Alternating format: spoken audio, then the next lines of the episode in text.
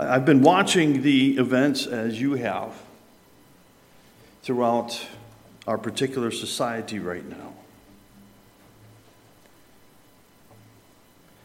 And I've come to realize one thing. Unfolding before our eyes, I believe, is the dismantling of our foundation. One brick at a time, one block at a time. But I'm sensing that what is happening, some individuals wonder is this what God is doing? That I don't know. From Second Chronicles 15, which I preached on a few weeks ago, there it does say that God caused all the problems. I don't know if God is doing that now, but I do know that what is happening, He's allowing it to happen. And what I'm sensing is what is our response to all of this? You've probably heard enough sermons on uh, don't, don't be afraid. You've probably have heard enough sermons on getting involved and such as that, but I want to speak this morning to maybe something a little bit different. What is God's call in our life for this moment, at this time, in this society?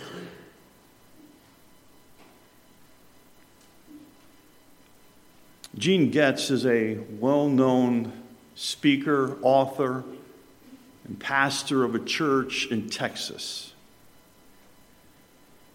And he shared in one of his writings an encounter that he had with an attendee of a Bible conference that he was preaching at.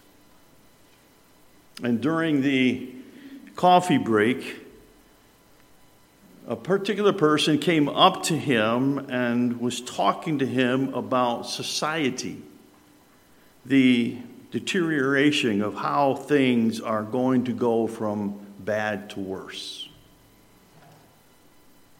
Gene Getz writes, he says, I sensed an unusual amount of fear and insecurity. Clearly, this person was obsessed with the idea that our nation is falling apart morally, economically, and politically. Without much thought, I responded. If you think it's bad now, just wait a while. From which this person responded, Oh, God wouldn't allow that to happen to America, would he? Gene Getz replied, Why not? Why wouldn't God allow bad things to happen in America? After all, we know from history that every nation that has departed from God's standard of righteousness has deteriorated and eventually collapsed. Uh, this morning, I want to share with you concerning our response to the events that are happening in our society. I know that according to Philippians 3 and verse 20, it says, Our citizenship is in heaven. In 1 Peter 2:11, Peter writes, We're just strangers passing through this world during this time. I realize that this world is not our real home, but we're still here. We are representatives of the kingdom of God in which we have been called with a purpose. And this call or this purpose is to permeate our lives in hopes of bringing some sense to what we seem to be senseless. We're called to be salt and light. But we find ourselves being on the sideline of the world's events, and what we're seeing is the dismantling of our foundation as a nation, block by block. Rampant anger, rioting are happening, in some of the cities of our nation. The tentacles of Marxism and socialism are engulfing the very fiber of our republic, and we see the glow of burning as it is etched on the horizon, so much so that, as one advocate of this movement stated, if we don't get what we want, we will burn the system down. From a statement like that, what are we to do as believers? Let's pray. Father, I don't have all the answers. I don't have maybe even the, the right mindset to be able to speak to this particular topic this morning. But I know it's something that's in your word. I may not have all the answers, but you do. Blessed is the nation whose God is the Lord. But I wonder if that is still true in our nation.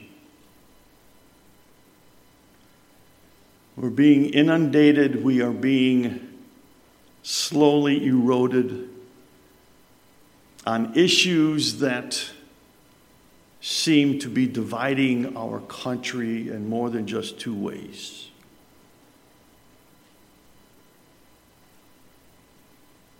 And I pray, O oh God, this morning as we share from your word the thoughts that your spirit has engaged me in, I pray, O oh God, that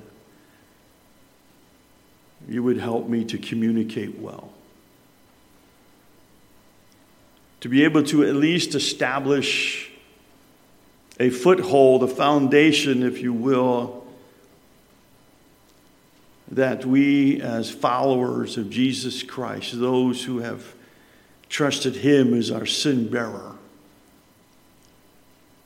how are we to respond to a philosophy that seems to be destroying our nation?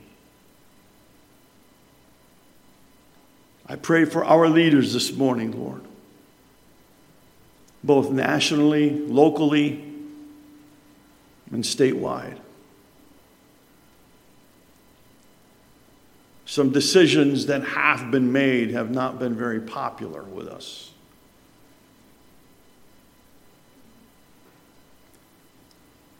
Some decisions that we would like to be made have not even been discussed. But I pray for them. I pray, oh God, and somehow, in some way, that there would be an awakening there would be a renewal.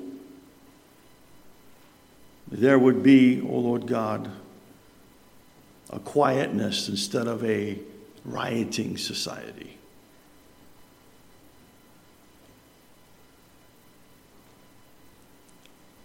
I pray that you would protect them. And that by the power of your Spirit, Lord, would you direct them in what is needful for this nation to once again stand strong. We find ourselves, Lord, as a church, as a body of believers that are even meeting here this morning and all over the country. Most likely wondering the same thing that we're going to discuss today. What is our response to be? How are we to live biblically in what seems to be an unbiblical situation.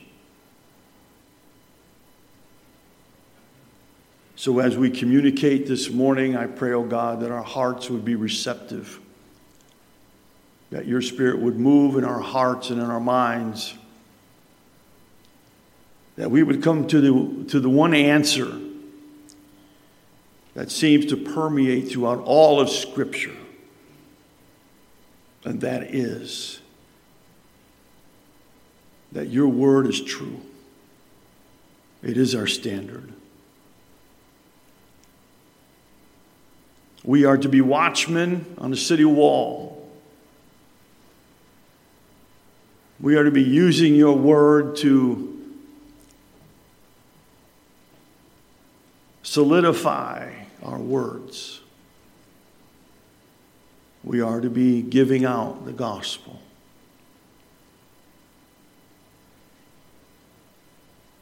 And so, in everyday life, oh God, I pray that you would teach us, train us, and equip us to be temperate, sober, alert, self controlled, as your word tells us. And to that we will praise you and thank you in your name. Amen.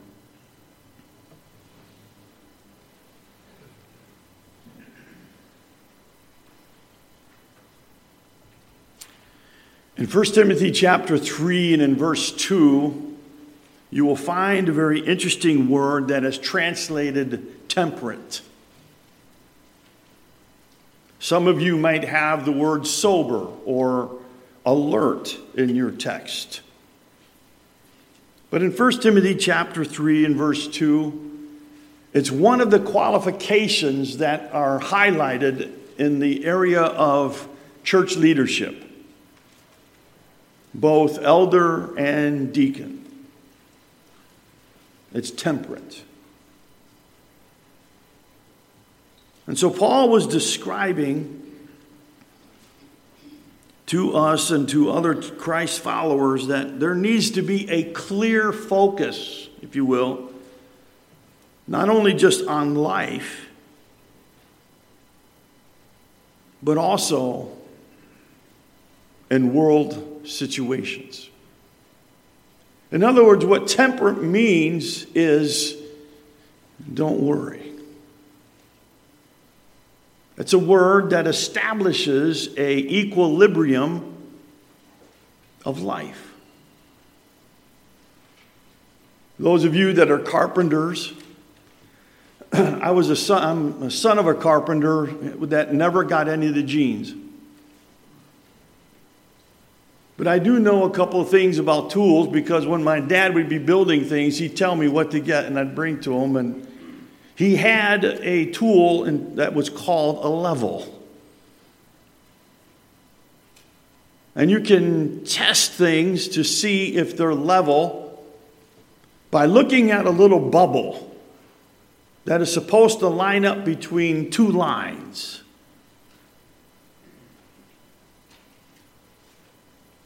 That's what the Apostle Paul is telling Timothy. We, as followers of the Lord Jesus Christ, whether we are in an office of elder or deacon, what God wants us to be is level, temperate, sober, self disciplined. In other words, he doesn't want us to sway outside of those two lines.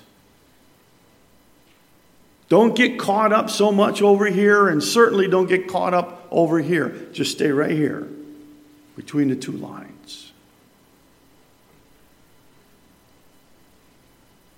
One individual described temperance as this. It says, it says temperate biblical Christians don't lose their physical, psychological, and spiritual orientation. Regardless of changes that violate biblical values, they maintain stability and steadfastness. They stay the course. This implies the goal of being temperate as the measure of the stature which belongs to the fullness of Christ. Being temperate means we understand where history is going, and we understand that God is in control. That's temperance. What's interesting about temperance, though, is that there are four goals for temperance. The first one is this if you're married, your goal is to be a loving husband, wife, being responsible for the welfare of the family and provide for the protection and provision of the family. A faithful member of a biblical church and a faithful employer or employee. Your consistent objective is to be a dynamic Christian witness wherever you are by the way you live and by what Christ says. That's the first goal.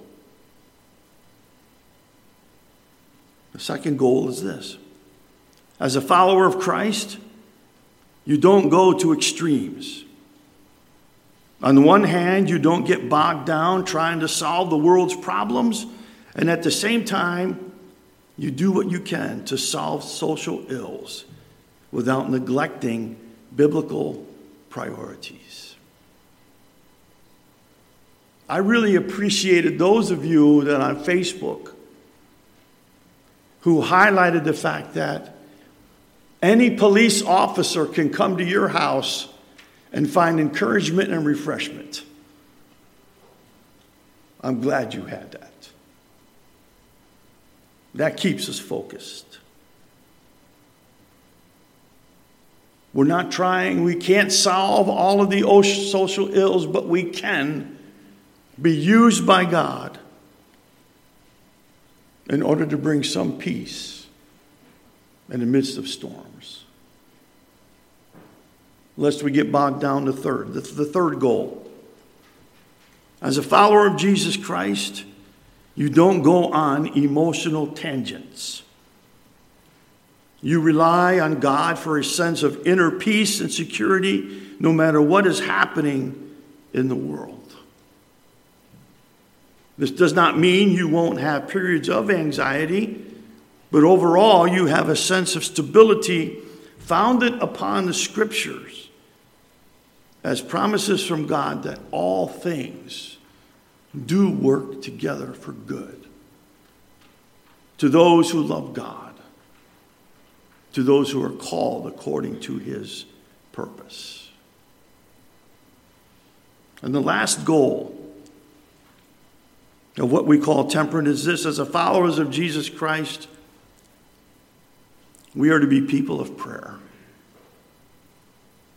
We take the Apostle Paul's exhortation to the Philippians seriously when he says, Be anxious for nothing, but in everything by prayer and supplications.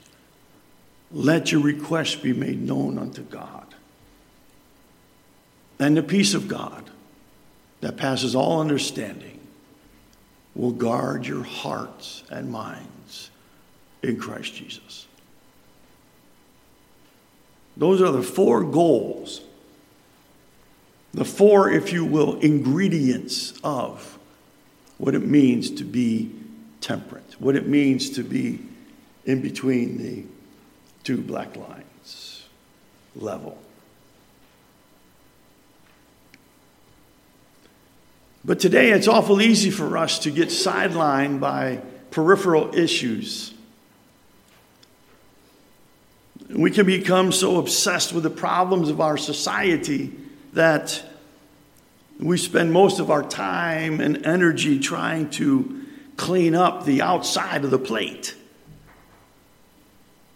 And we forget that it's what's on the inside that must be changed. Pardon me. I can give you a simple answer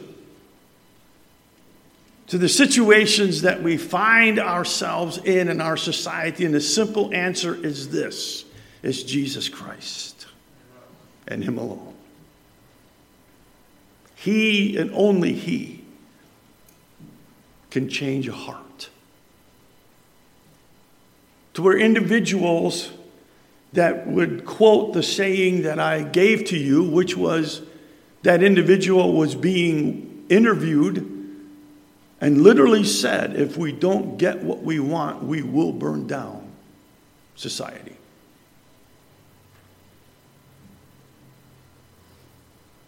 And the co-founder of the that thought said, "We are well-trained Marxists looking to destroy this country."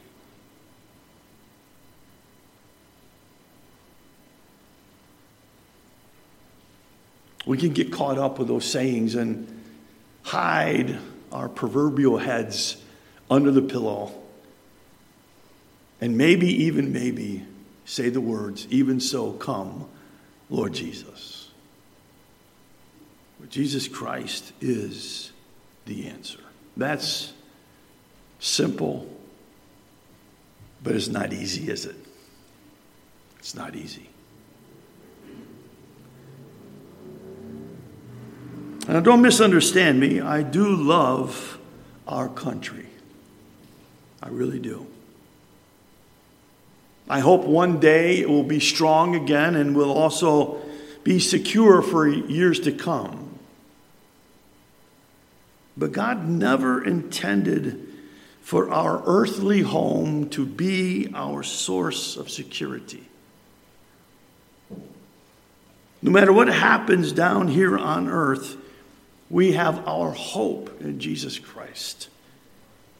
He is our true source of stability and security in life. But on the other hand, when I stop and think about what is going on and happening in our culture, I do get concerned. I get particularly anxious when I think about my children and grandchildren and what they are going to face in the years to come. Yet when I stop and consider that God is still God, that He is in control of the universe and our nation, I once again get my feelings back. I get refocused, and we start another day. The greatest contributions that we can make to be everything God wants us to be as individuals, as families, as local church, is that we need to realize that there are three keys to being temperate. I gave you four goals, but here are the keys. The first key is this to become temperate as Christ followers, we must become followers of faith. Followers of faith. Did you catch that in the text that Pastor Steve read? Because it talks about there of picking up of putting on keys in order to survive in our nation. And their faith, hope, and love. Faith, hope, and love. To be temperate, we must be followers we must be followers of faith. Now, there are two types of faith.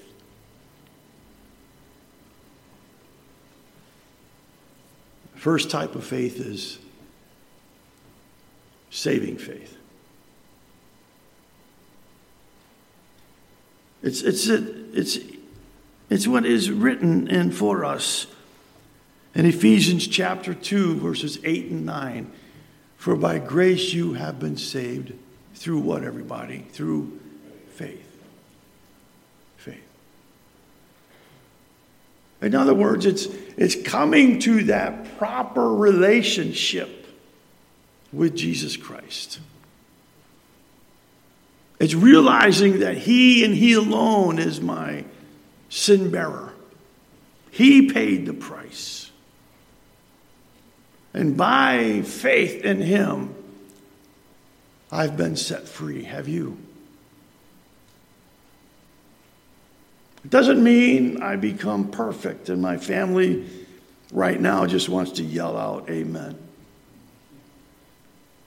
That doesn't make us perfect. We're not all of a sudden sinless. But saving faith brings to us this wonderful position of being in Christ Jesus. And then we pursue a lifelong journey of faith called walking by faith. It's the difference between justification, as I've said before, and sanctification. Justification is a one and done de- declaration of God that we are not guilty through Jesus Christ. We've been set free. Sanctification is the lifelong pursuit of becoming more and more like Jesus Christ.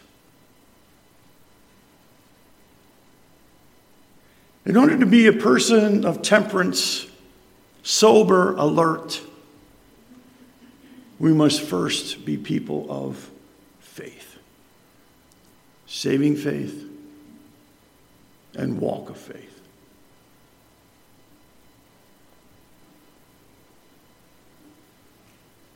If the Apostle Paul reminds us in Ephesians 2 8 and 9 that we can't be saved by works, only by faith.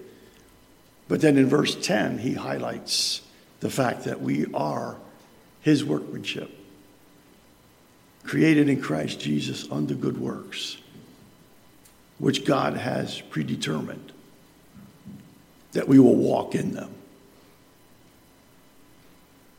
Become more and more like Jesus Christ. We don't allow ourselves to be lulled to sleep as the text in 1 Corinthians said. We are individuals of the day, not of night. We're not to be lulled to sleep, but we are to be looking for the coming of Jesus Christ. One fine lady, even this morning, said, Pastor, even before you get behind that pulpit, I hope Jesus comes. I don't know if that's a comment on my preaching or what, but, I, but I got the idea. I got the idea. We are to be looking for the coming of Jesus Christ. And let me, let me give you just a little secret about that. It can happen at any moment. For me, like you, the sooner the better. Can I get an amen? but you see, saving faith guarantees us that when Christ does come, we will be with him for all eternity. Walking faith prepares us for the time of when he comes. We want to be found ready for Him to come. So when we look at the terms that were used in 1 Corinthians and then also in 1 Timothy 3, I'm sorry, Steve, you read out of 1 Thessalonians, my fault. In 1 Thessalonians, it's called self controlled. It's the same word in 1 Peter, 1 Timothy 3. It's the same word temperate.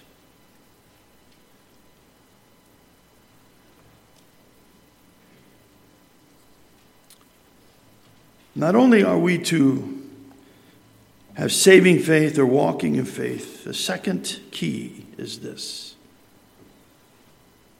we must become people of hope. Hope.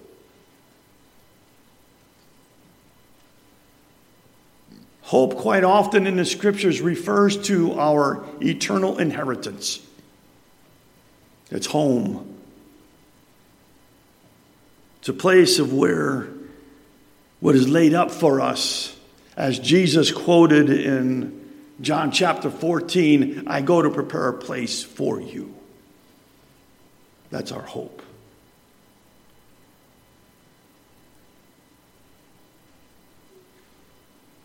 But hope also refers to a steadfastness and stability. In 1 Thessalonians chapter 1 and verse 3, the apostle Paul thanked God for their steadfastness of hope in the Lord Jesus Christ. They had fixed their hope on the living God rather than on the uncertainty of riches and the things of this world.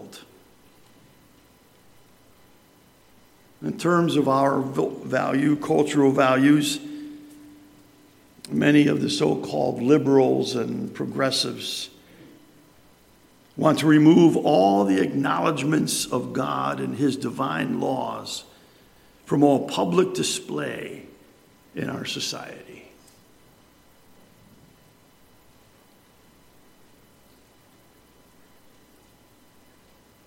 I'm bothered by the pulling down of statues. Yes, sometimes they remind us of bad times in our history. But they're there to remind us to never do that again.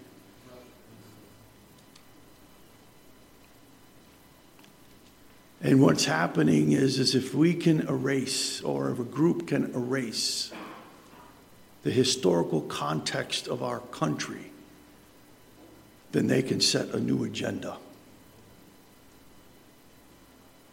And I'm here to tell you this morning, dear people, that one of their agendas, as again was stated by one of their leaders, is to destroy anything that resembles a white Jesus.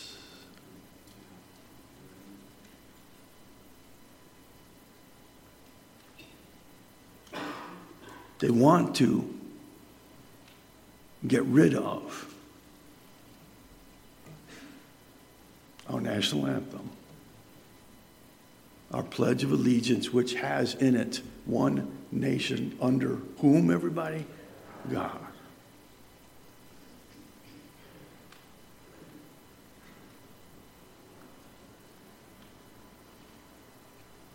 But our hope is still this God can still change hearts and bring about a renewal.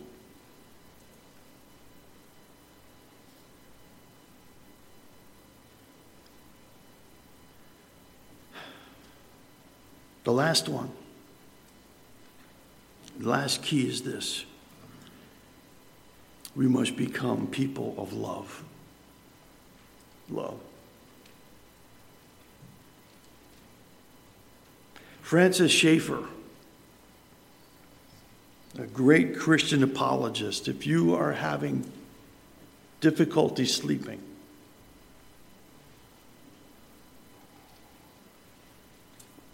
get yourself a Francis Schaeffer book.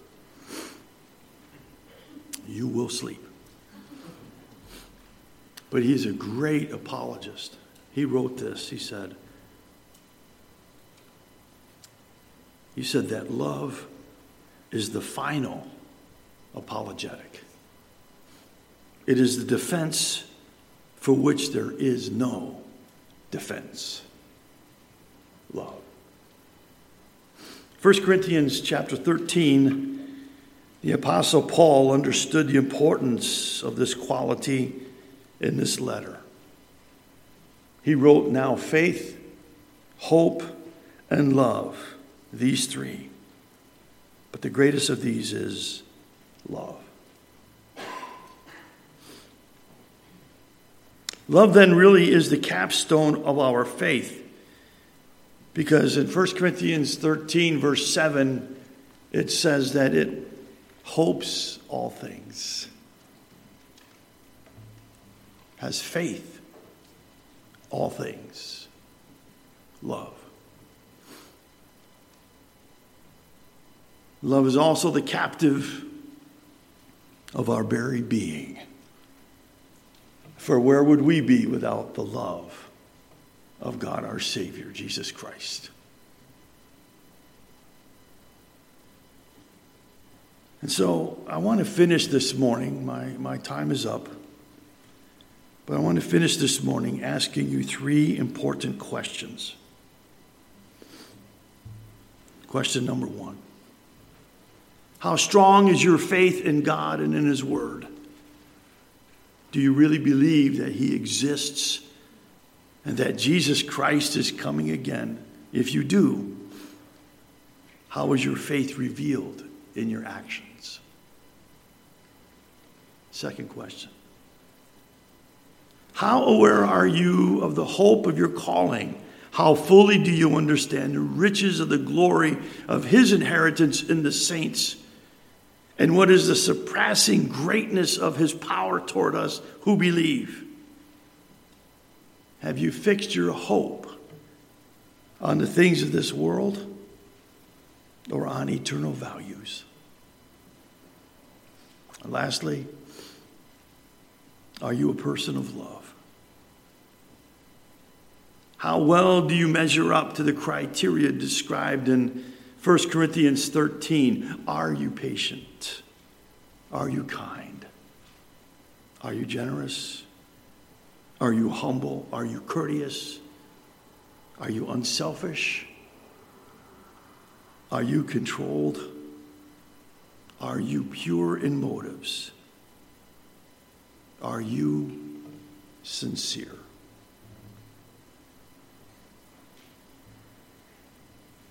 I go back to beginning statement. What is our purpose? What is our calling as believer people, as Christ followers? What is our purpose in our society today? be temperate. Faith, hope, and love. These three. But the greatest is love. Let's pray. I again thank you, God, for the preciousness of your word. It brings a foundation upon which even world events cannot shake.